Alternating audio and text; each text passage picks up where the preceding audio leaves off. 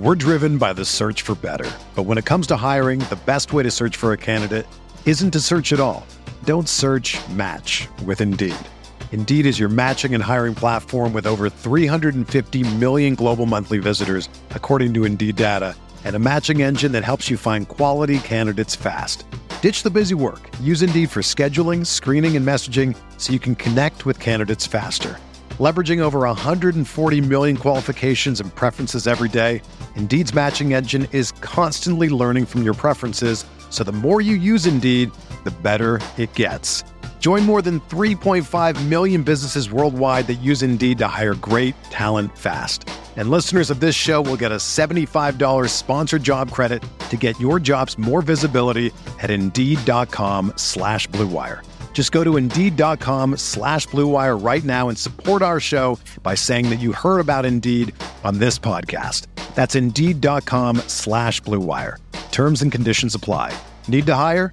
You need Indeed.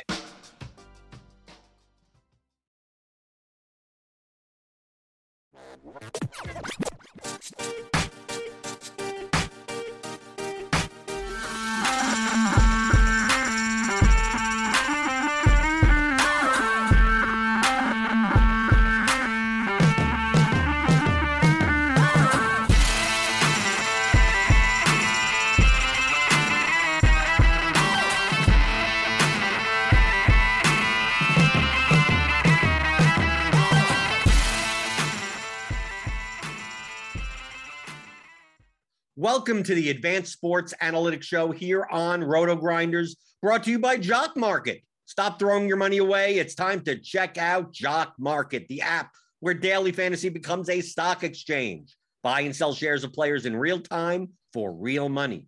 Download now for a 100% deposit match up to $50 using the promo code GRINDERS. And get this if you don't turn a profit this week, Jock Market is running back their first market guarantee to cover your losses this week. So download Jock Market in the app or Play stores or check out Jock Market, J O C K M K T dot com, and use the code GRINDERS for a 100% deposit match up to $50 on your first deposit. I'm Jordan Cooper, AKA Blender Ed, Blender HD. If you want to follow me there on Twitter, joined by the man behind the dials, the, the numbers, the, the scripts that are running incessantly and forever on your computer. It is uh, Stewart Gibson from Advanced Sports Analytics.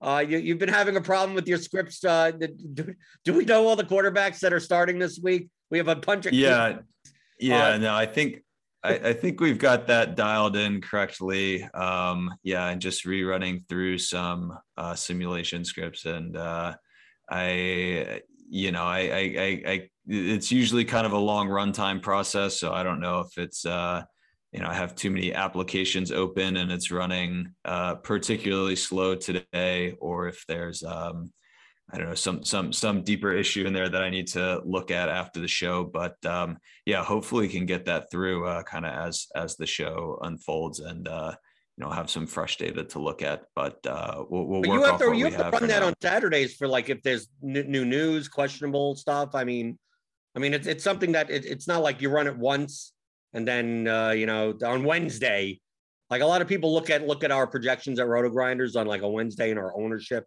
and it's like like this is this isn't. I mean, you look at the injury report.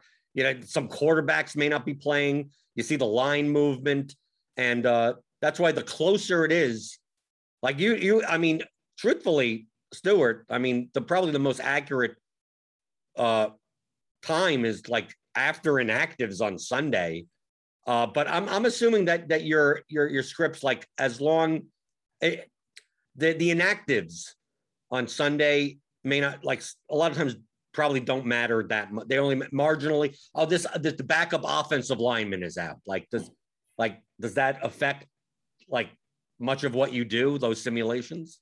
Yeah, not so much. Um, yeah, I mean the script's usually like a, a, kind of like a 20 minute type thing, and I, I feel like now we're probably going on 40 minutes, which uh, is is a bit concerning. But yeah, I mean it, it usually sets up well where you can like run something, kind of do uh, final processing uh, after inactives, you know, giving it maybe 15 minutes just in case there's any kind of late stuff that trickles through.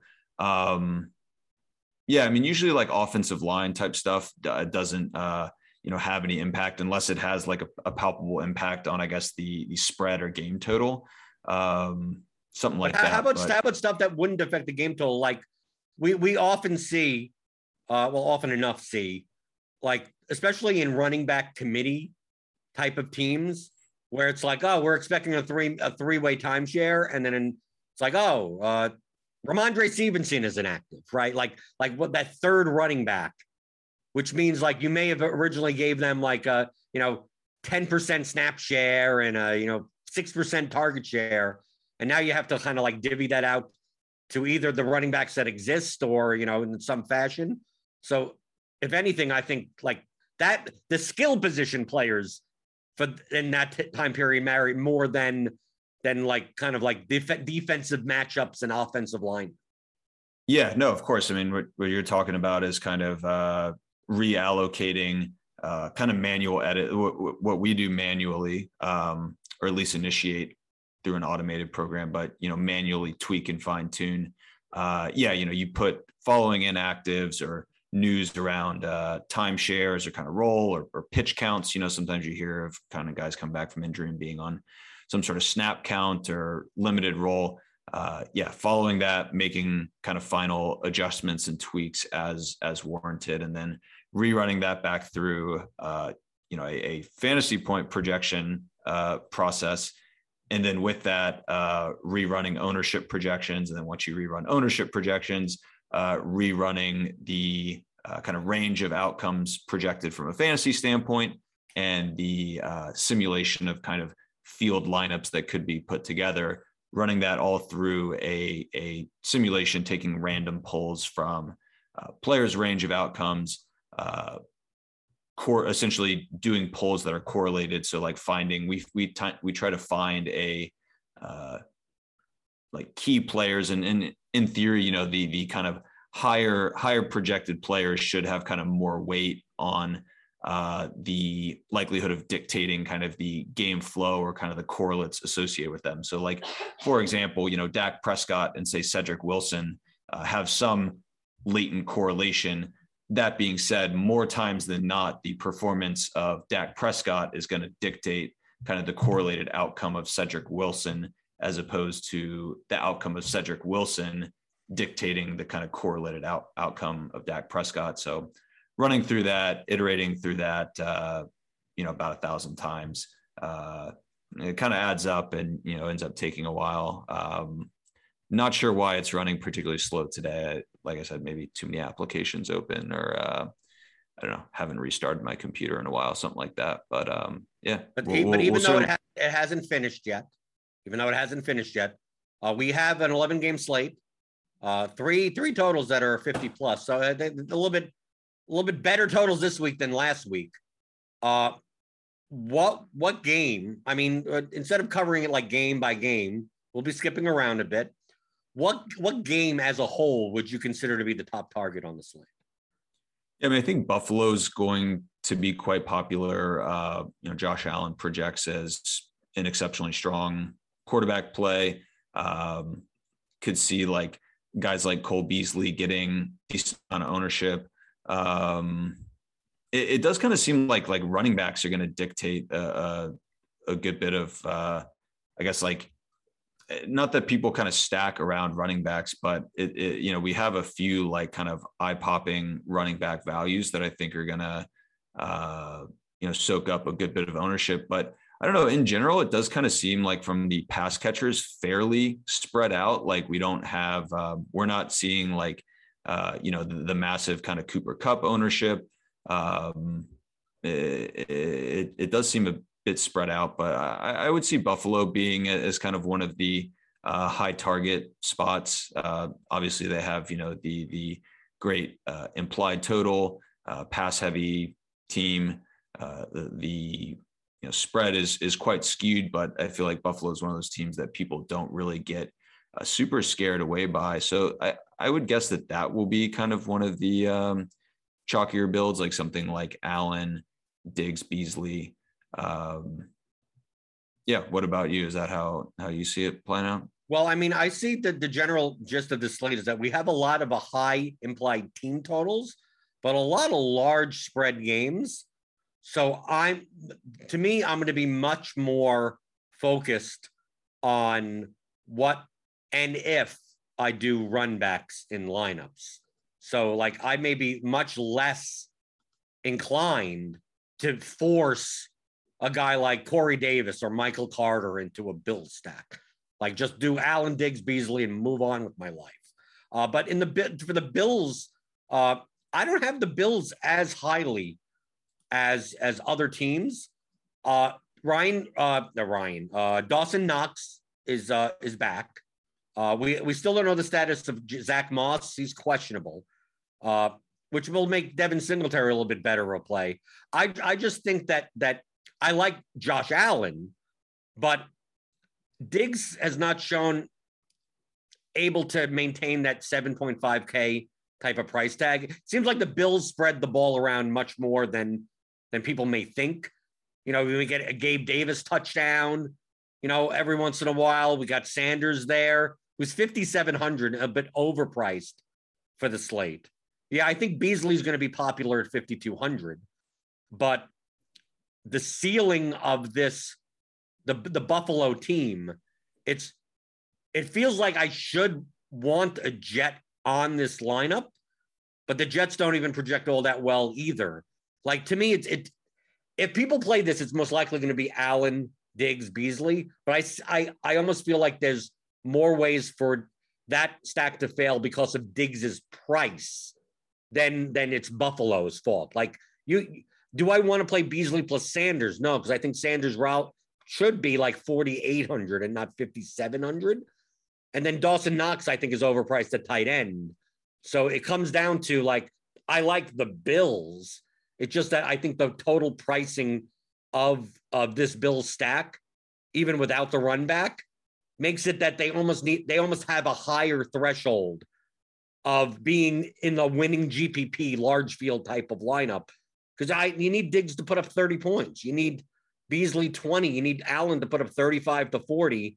And I could see Allen putting up 35 to 40 and like no one that's on the team like is necessary, right? You may get a Beasley 18, you get Emmanuel Sanders, Sanders 16, you get Diggs with 22.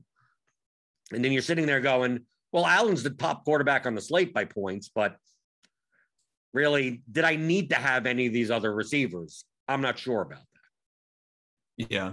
And you know, it's also kind of a weird week with none of the premier tight ends on the slate. Like that tends that can be a way that uh, kind of popular stacks emerge. Just tight end regularly is kind of like a keystone type position, and uh, you know, naturally when there are kind of tight ends that are emerging as supreme value or tight ends in you know great kind of game environments, like you know we frequently see with like Andrews or Kelsey or Waller, but you know, with none of these guys on the slate, like it is a little bit of a, um, I'd say a very kind of uh, un- unclear, murky positional group, and uh, I think it, it's going to be difficult to kind of get um, very uh, comfortable stacks that that rely heavily on like the tight end uh, as kind of a deployed stack piece. Um, so uh, yeah, I don't know. we we have stuff as of now coming in fairly fairly flat uh, as far as ownership, uh, aside aside from that running back position. Uh, well, the, the highest implied team total team on the slate is the Dallas Cowboys. That's the highest total game on the slate currently, 55 total. Uh, Cowboys favored by nine and a half, even after their horrible performance last week. Uh, 32 and a half implied team total for the Cowboys, 22 and a half for the Falcons. Uh, looking at this game, ownership wise, I mean, Zeke's going to be in the 20s probably. Uh, Mari Cooper is still there, 6,200. Uh, we we may get we may get Michael Gallup back in the Dallas uh, receiving corps at 4,000, which obviously now spreads out kind of you know targets a little bit wider than has been the past couple of weeks. Uh, Dak Dak projects very well, but I mean it's the highest team total slate. What are your thoughts on this game? I'm the weird thing about this game is that I'm interested in both the passing and the running game. Uh, we're going to have a situation at running back that we're going to have like I think we're going to have two or three really chalky running backs, but we're also going to have like six to eight running backs that also project well that aren't those three. And I'm looking to me on this slate to take advantage of that. It's weird to say that I'm, we'll get to D'Ernest Johnson. Maybe not him, but we'll have Najee Harris. We have James Conner. Like, I want to find a way. Can I play stacks in a way where I could get the pivots at running back and less so at wide receiver? Because I think the wide receiver ownership is being much more spread out. So like I like Zeke in this game, but I don't like Zeke with any. I don't want to. I don't want to do a Dak Zeke Cooper. I, I just don't see Dak hitting a ceiling if Zeke has 30 points and vice versa. So like I have no problem playing the other side of this game and doing something like Ryan, Gage, Pitts, Elliott. But if I don't play Elliott in this game, I'd much rather take the Cowboys side passing wise. So, like, I, I'm not a big fan of the Ryan side and then using Cooper or Lamb. Like, I feel as if, like, if this this game shoots out passing wise, Dak has a way higher ceiling than Matt Ryan. But if the Cowboys control the game and Zeke has 100 yards and two touchdowns, that Dak fails, but Ryan could still throw for 300 yards and three touchdowns.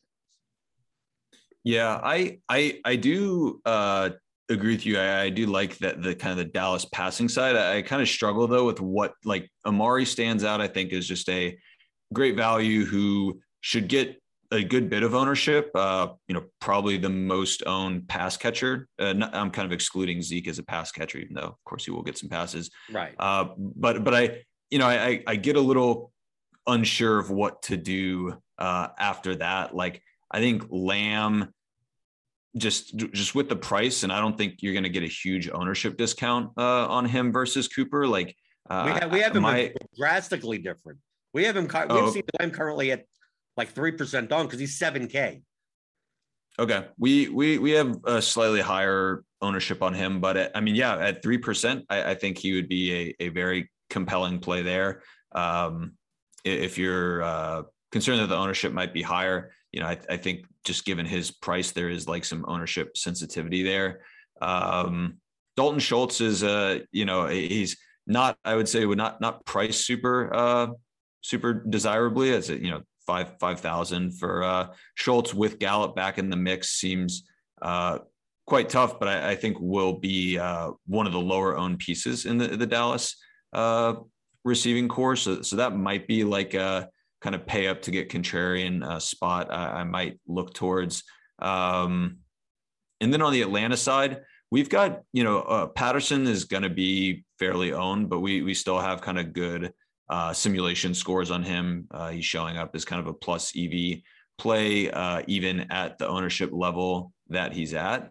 Um, so I do wonder if kind of like a the the uh, spread obviously doesn't suggest a uh, kind of Atlanta winning game script, but uh, do wonder with with kind of high projected ownership on Zeke if maybe a different way to play it would be Dallas passing, uh, Atlanta skewing a bit more run heavy than anticipated, and uh, you know using uh, you know Patterson running, and also of course kind of the the pass catching floor that. Uh, he, he he has just given the role that he's in with Atlanta right my, now. My problem with that is that uh, my it's like it's from a from a intuitive sense. If the Falcons are controlling the game on the ground, the whole game fails. Like I could see, I could see get Dallas controlling the game on the ground and the game's still not failing. But I think if, if Mike Davis, if, if Mike Davis has 15 touches, yeah, Dak didn't bad. get there and Cooper didn't get, I mean, like this game ends up being 17 to 10, you know, like that type. But like I, I just I just don't see it. That in that case, that's like Patterson. To me, Patterson's not a running back. Patterson is a is a gadget, uh, a full service kind of X wing type of player that if if he's doing well, that means he did well on two big plays. So it's like I'm not using the running back. I'm not saying that like oh Patterson's grounded 20 for 124 and like he's not that type of guy. Yeah, that's true. I guess he doesn't get deployed as a traditional running back. Um, You would you would think though then that like you know still a kind of like you said a passing oriented shootout would fare Patterson fairly could you know he he could succeed uh, in that type of game environment. But but you understand but you understand what I'm saying that if it's a passing type shootout, I'd much rather have Dak as the head of the stack than Ryan. Like I, I don't mind Dak plus Cooper plus Gallup or Lamb plus Cordarrelle Patterson as the mm-hmm. run back because it's not the it's not him running the ball. But all, all I'm saying is that that on the Zeke, if I have Zeke, then I don't mind Ryan. And I don't want Dak and Zeke together. So like that's like if it's going to be a passing shootout, like Dak's gonna outscore Matt Ryan. So I'm gonna build from the Dak side. So that's really the main the main point there. It's not the other pieces, is that like, do I play Dak? Do I play Zeke? And if I play Zeke, then I have the option now of playing a Ryan, the Ryan side of the game, or I have the option of playing not just play Zeke as a one off and just move on with my life. Yeah. Um, I man, I, I do where like if Zeke is having like a big, you know, 20, 20 plus carry game, do you think? I mean, he would just have to break off some big runs and just the like, you know, Dallas would have to move fairly quickly for, you know, Ryan to have kind of a unless unless he's, I guess, just getting touchdowns to cap off fairly quick uh, Dallas drives, which of course is within you know the range of possibilities. Right, and um, Zeke could Zeke could catch six or seven balls out of the backfield. So if I, yeah. on a DraftKings PPR type of site, it's like I, you know, I'm not, I'm not looking for 25 carries, 106. I'm not looking for a Derrick Henry line. I'm looking for 18 carries, 110 yards, five catches for 40 yards, and two touchdowns. And it's like that. That's a that's a 30 plus point game right there. Yeah, yeah, it does seem like Zeke kind of is uh, at least uh, you know uh, recency bias back to last week. Seems like the the more carries he gets, it's almost like a worse kind of game environment for him. Like he has so many of these games where he just gets like you know uh, Dallas just runs him into the offensive line twenty to twenty five times, and um, you know his really his truly great games are like not so much fewer carries, but just more of a like pass oriented uh, type role. So um, yeah. Uh, the third team that have has a 30 plus implied team total are the Tampa Bay Buccaneers. That's a 51 total game.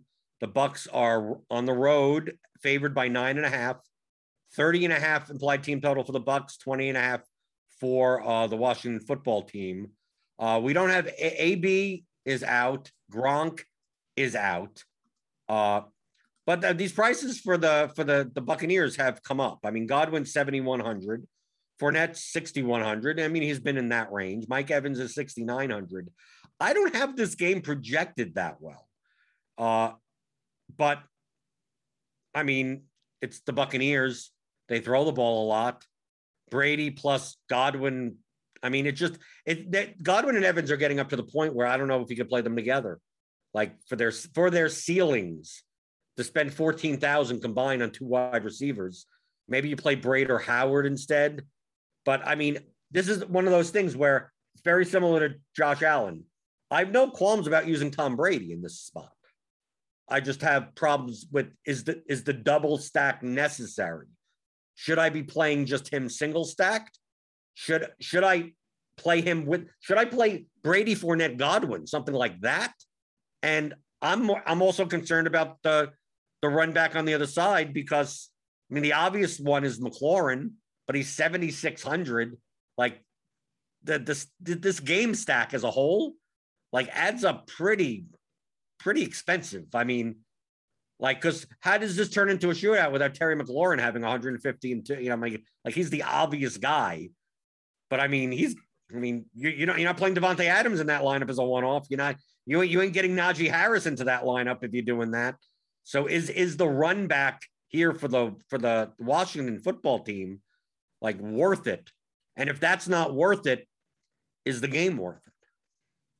Yeah, I mean, we are approaching kind of uh I feel like uh 2 years ago we kind of were converging to where Metcalf, Metcalf and Lockett became uh, palatable at the price they're at, and then just got to the point where you just couldn't play them together on account of you know just being so expensive. And yeah certainly we are converging towards that with some of these uh, tampa bay receivers. And you know the draftkings can get out ahead of the uh, brown and gronkowski you know injury to kind of have pricing bake that in uh, such that it, I, I, do agree with you. It is a bit tough to consider them as a pair. Um, I think it's certainly a fine spot to go, you know, just single stack like Brady and Godwin. Uh, the, their their price is up, but you know the ceiling uh, is quite high with both these guys.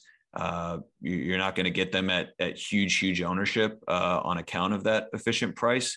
Um, and then on the bring back side, I mean, be interested to see like if Logan Thomas is uh, activated for the game. I think he could be uh, an interesting bring back and kind of fill that tight end uh, position that you know you, you, have to fill. be great to get it with someone who's mildly correlated to uh, the core stack that you're building around.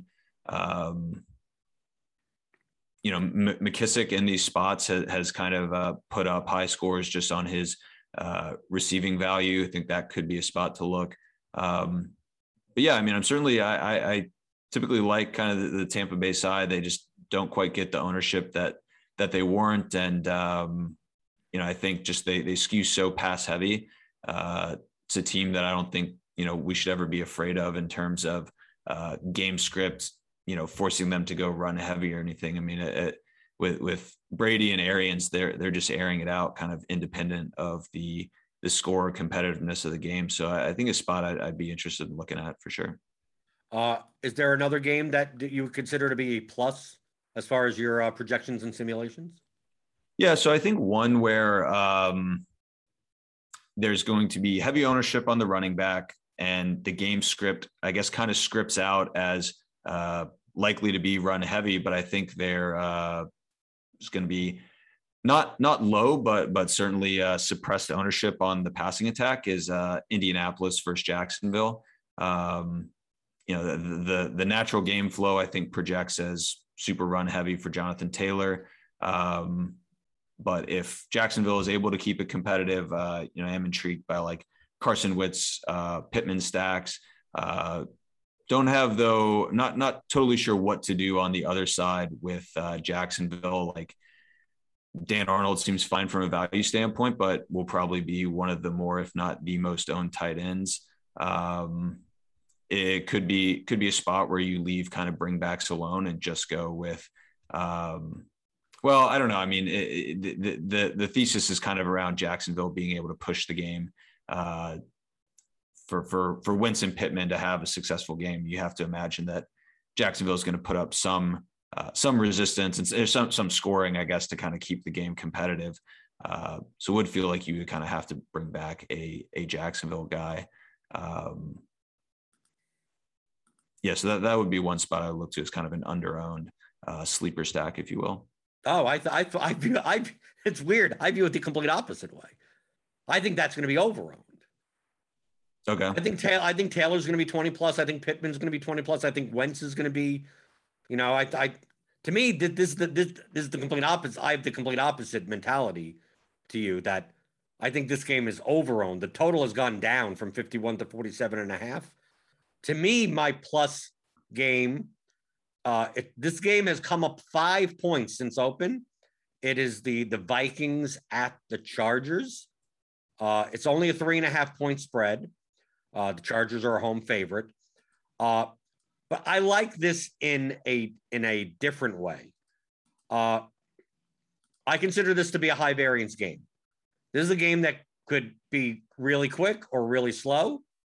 Uh, the obvious side of the game is the Chargers. You stack up Herbert with Allen and Cook. You could even pair Herbert with Ekeler because he catches enough balls to do so. I just don't. I don't think the Vikings uh, receivers are going to be owned. Like I, I just I, I I don't. I mean, we have like Jefferson and Thielen at like what two three percent or something. I mean, Cook may be owned, but like once you like, if you're going to play a stack of this uh spend, I want to play. I want to pay cheap running backs. Like that's my that's my common build to begin with. I'd rather pay down at running back than up at running back for GPPs.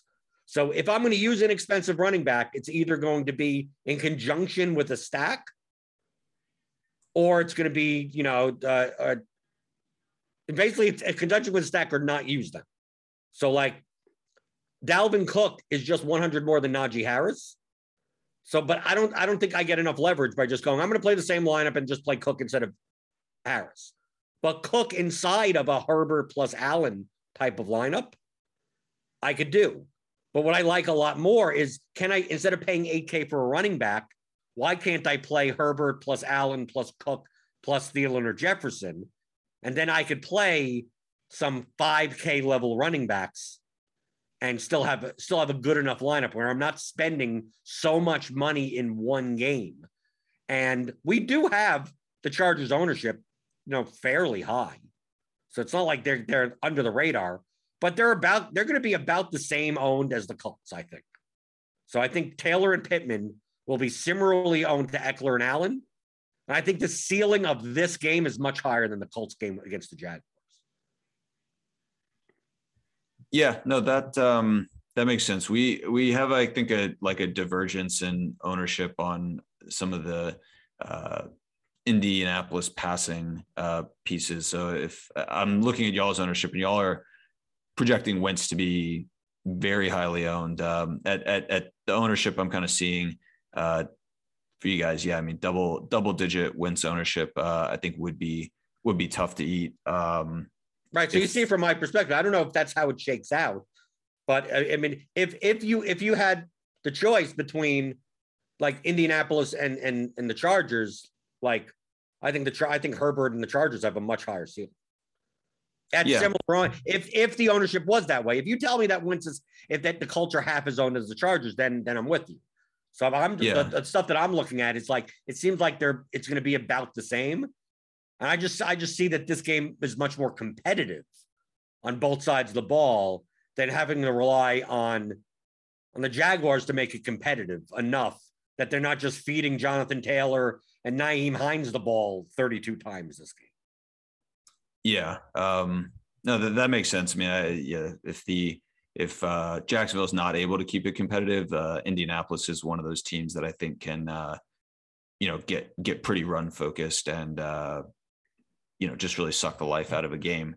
Um, I do have one more plus um, looking towards the uh, the the later the later session. Uh, you know, with the with the return of Russell Wilson, I, I see that as being uh, you know Seattle being a really compelling spot. I don't see uh, many of these Seattle guys getting a ton of ownership. Like you know, I guess Metcalf will generate like some, but I mean, I don't not not to any degree that um, you know I would be uh, wildly concerned. And you know, we we know that this Seattle offense is one that can go, um, and I just think it has some really natural bring back opportunities.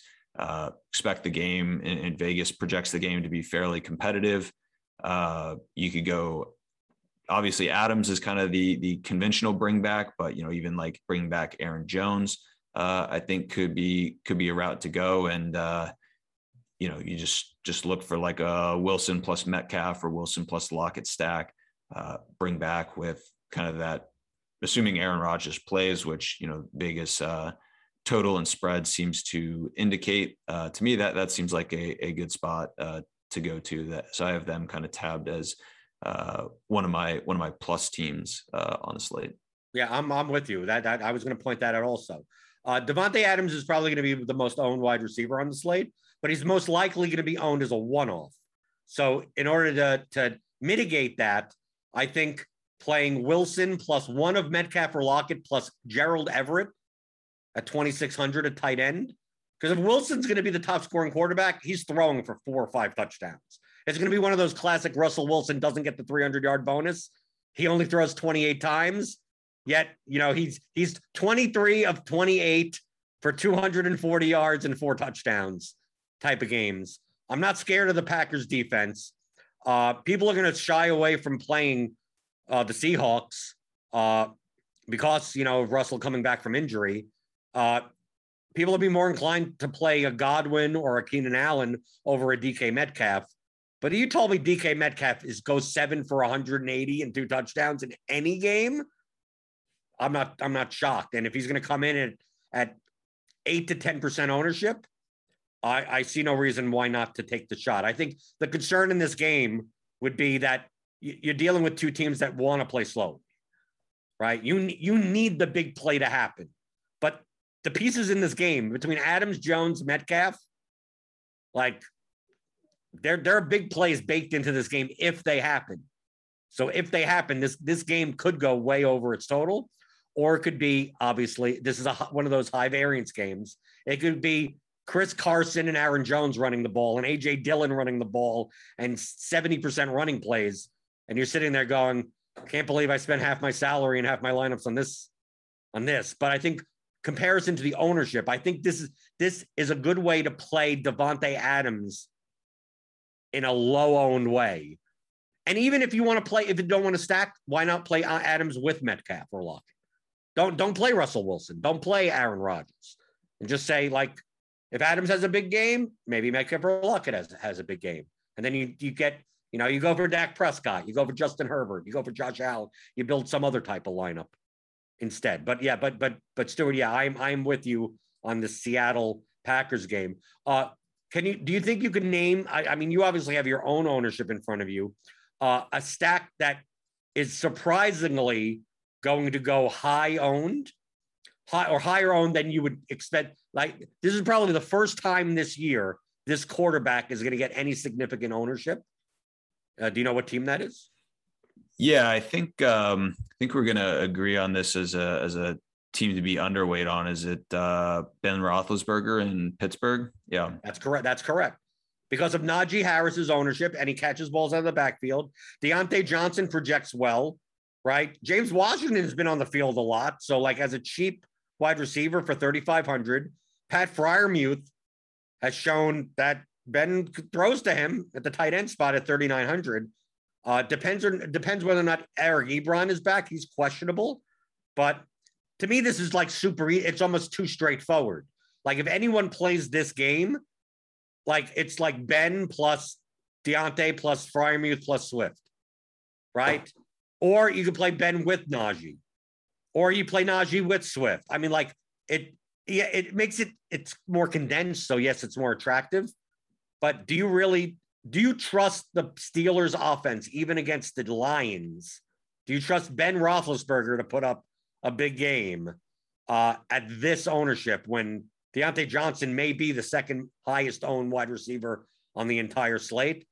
It feels to me like I, if I do play this game, I'd rather play them as secondary correlations and not play Ben Roethlisberger.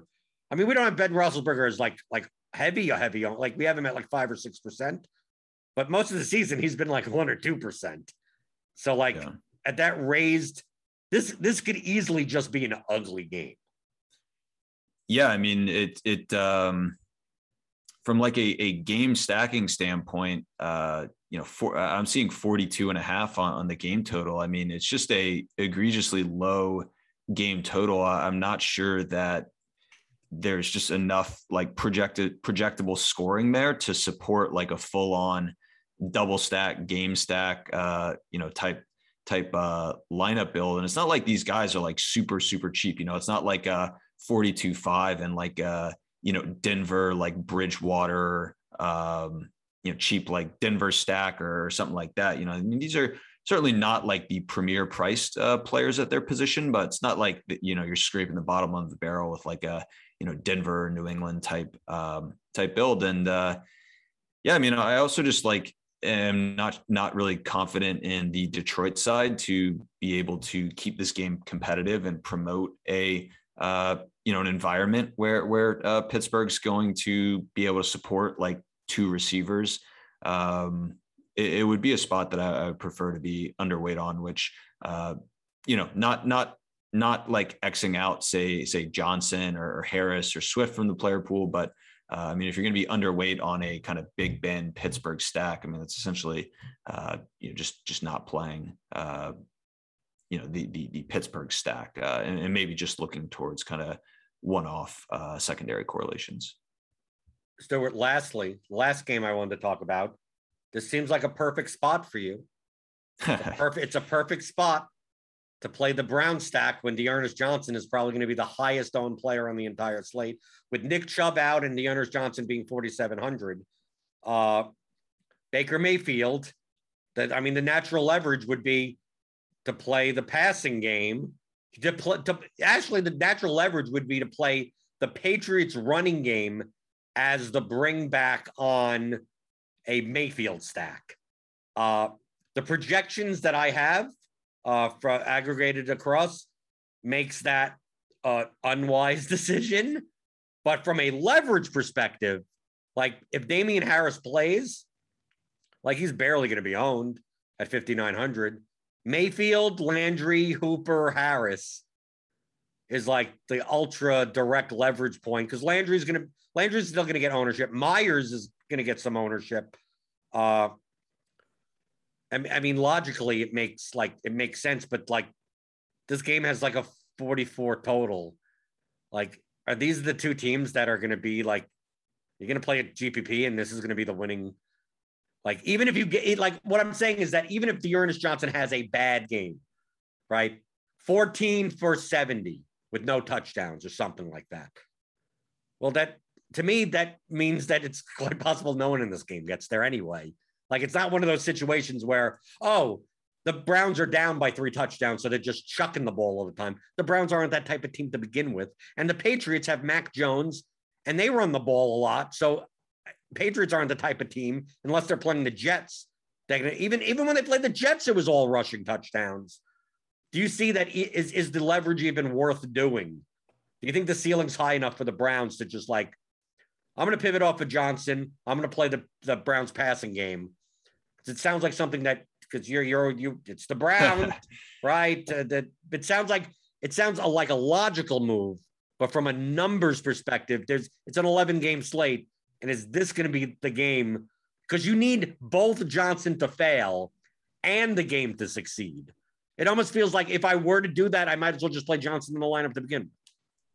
Yeah, it's like I I we have positive scores on on both the quarterbacks. I I get a little lost with what to do though at the skill position. You know, outside of uh, Landry and Myers, like there's just not a single one of these pass catchers that I have uh, any sort of confidence in. Uh, you know, maybe like you mentioned Hooper. I mean, I think like uh, you know, Njoku, Njoku, DPJ would, but but they, they, just they really don't project well. Like um, aside from from Landry and Myers, like it's really a terribly projecting game from a uh, skill position standpoint. And also, um, and also um, do it with Landry and Myers. They may project well from a median standpoint, but their ceiling ranges are yeah. not, not they're not the best of they're these aren't big play. You don't Landry isn't you know catching 80 yard bombs and Myers like only catches two point conversions in the end zone. So like yeah. So like like yeah, they they seem like it almost seems like the three main pieces of this game, Johnson, Landry, and Myers, are like these are the cash, these are cash game type of plays. And I, I just like, oh, I'm just gonna a Jakobi Myers one off, he's gonna get there with 32 points. Like that's really not within his range of outcomes like that's in his like upper 5%, but not his upper 20%. Yeah. Um, so you're not yeah, gonna no, we you're not you're not gonna go for you're not gonna do the Mayfield stack. Uh, no, I, I, think not. Not um, not showing as of now as a kind of uh, stack to to prioritize. Uh, you know, an under under owned stack to prioritize. So uh, as as it sits right now, you know, I don't know if I can get this freaking script to run through. Uh, it's not done maybe, yet. It's not even done yet. I no, I, I, restarted it. There's some sort of there's some sort of glitch or something. So I've I've restarted it. Um, yeah, so I don't know. We'll, we'll see. Maybe maybe maybe uh, upon rerunning it, but no, I don't I don't think enough has changed uh, with with the whole Cleveland setup to to really uh, expect much movement uh, as of now. Um, so yeah, that, that's not not a not a spot I have uh, highlighted. Um, I, I, mean, I do find it though more compelling than say this this Pitt Detroit uh, game. Like, you know, it's just uh, you're gonna get less ownership and it's slightly higher total. But uh, yeah, I mean, the, the total is also like we've had weeks uh, as of late where 44 or 45 5 feels like it could be palatable when you know essentially all the games are 49 or lower but we're kind of back to this uh, slate where we have a few uh, you know heavy hitting games uh, the, uh, you know the, these kind of 46 and below or and not even to set like an arbitrary cutoff or anything but uh, some of these lower tier uh, game totals become become less appealing when there's uh you know the, this mix of kind of high total games to uh, choose from right when the browns have an implied team total of 21 and a half And we were talking about teams that have implied team totals that are more than a touchdown over that. Like why what why where's the ceiling? It's like I I under I understand I understand the the the, the strategic logic, but I don't think I don't think it's in the game stack. If you're gonna how do I get leverage off of D'Ernest Johnson? Well, then just play another Brown or just like just do but don't stack the game. I'm gonna say this, and that's gonna be the game that goes 43 to 28, right? It's the yeah. way it always is. Uh but once your script is done, Stewart, I'm assuming the information that comes out of it will be in your Substack. Yeah, that is that's the end goal there to to get that to run through and you know to have the uh, the data for the Substack. So yeah, if uh, if we ever get this thing to run through, we uh, yeah we'll be putting out a Substack. Uh, I feel pretty confident that it should finish before the end of the day, uh, and therefore there will be a Substack before the end of the day. But uh, if if we run into some unforeseen issues, um, yeah, we'll have it out uh, well in advance of the Sunday kickoff, and um, yeah, we'll be running through a lot of the same data that is uh, you know discussed on on this show, and uh, you know, talking through uh, stacks to overweight, stacks to underweight, and uh, some deeper stacks to really just consider it all that that might you know be nearly off the radar. Uh, so encourage you guys to check that out, and if you just follow our Twitter, you know we'll have posts when that goes live. Um, so yeah, I encourage you guys to check that out if uh, if you're so inclined. That's at AS Analytics DFS on Twitter. Stewart's at Start Gibson on Twitter. I'm at Blender HD. And uh, if you're playing on on uh, FanDuel, make sure you sign up for the DFS OGs League. Right, it's a Week 10 contest for FanDuel. You compete with Beer Makers Fan, Head Chopper, and Notorious. There's a link in the description for that. Like and subscribe if you're on YouTube. And uh, and if you're on YouTube and you want to hear the podcast version, you can just sign up and subscribe on iTunes or wherever you get your podcasts to the RotoGrinders Daily Fantasy Football podcast feed. Get all the content uh, throughout the course of the week that we put out here at RotoGrinders, and uh, and yeah, and rate and review it on iTunes. It'll be appreciated. So uh, so for Stewart Gibson, I'm Jordan Cooper, and that's been another edition of the Advanced Sports Analytics Show here on RotoGrinders.com.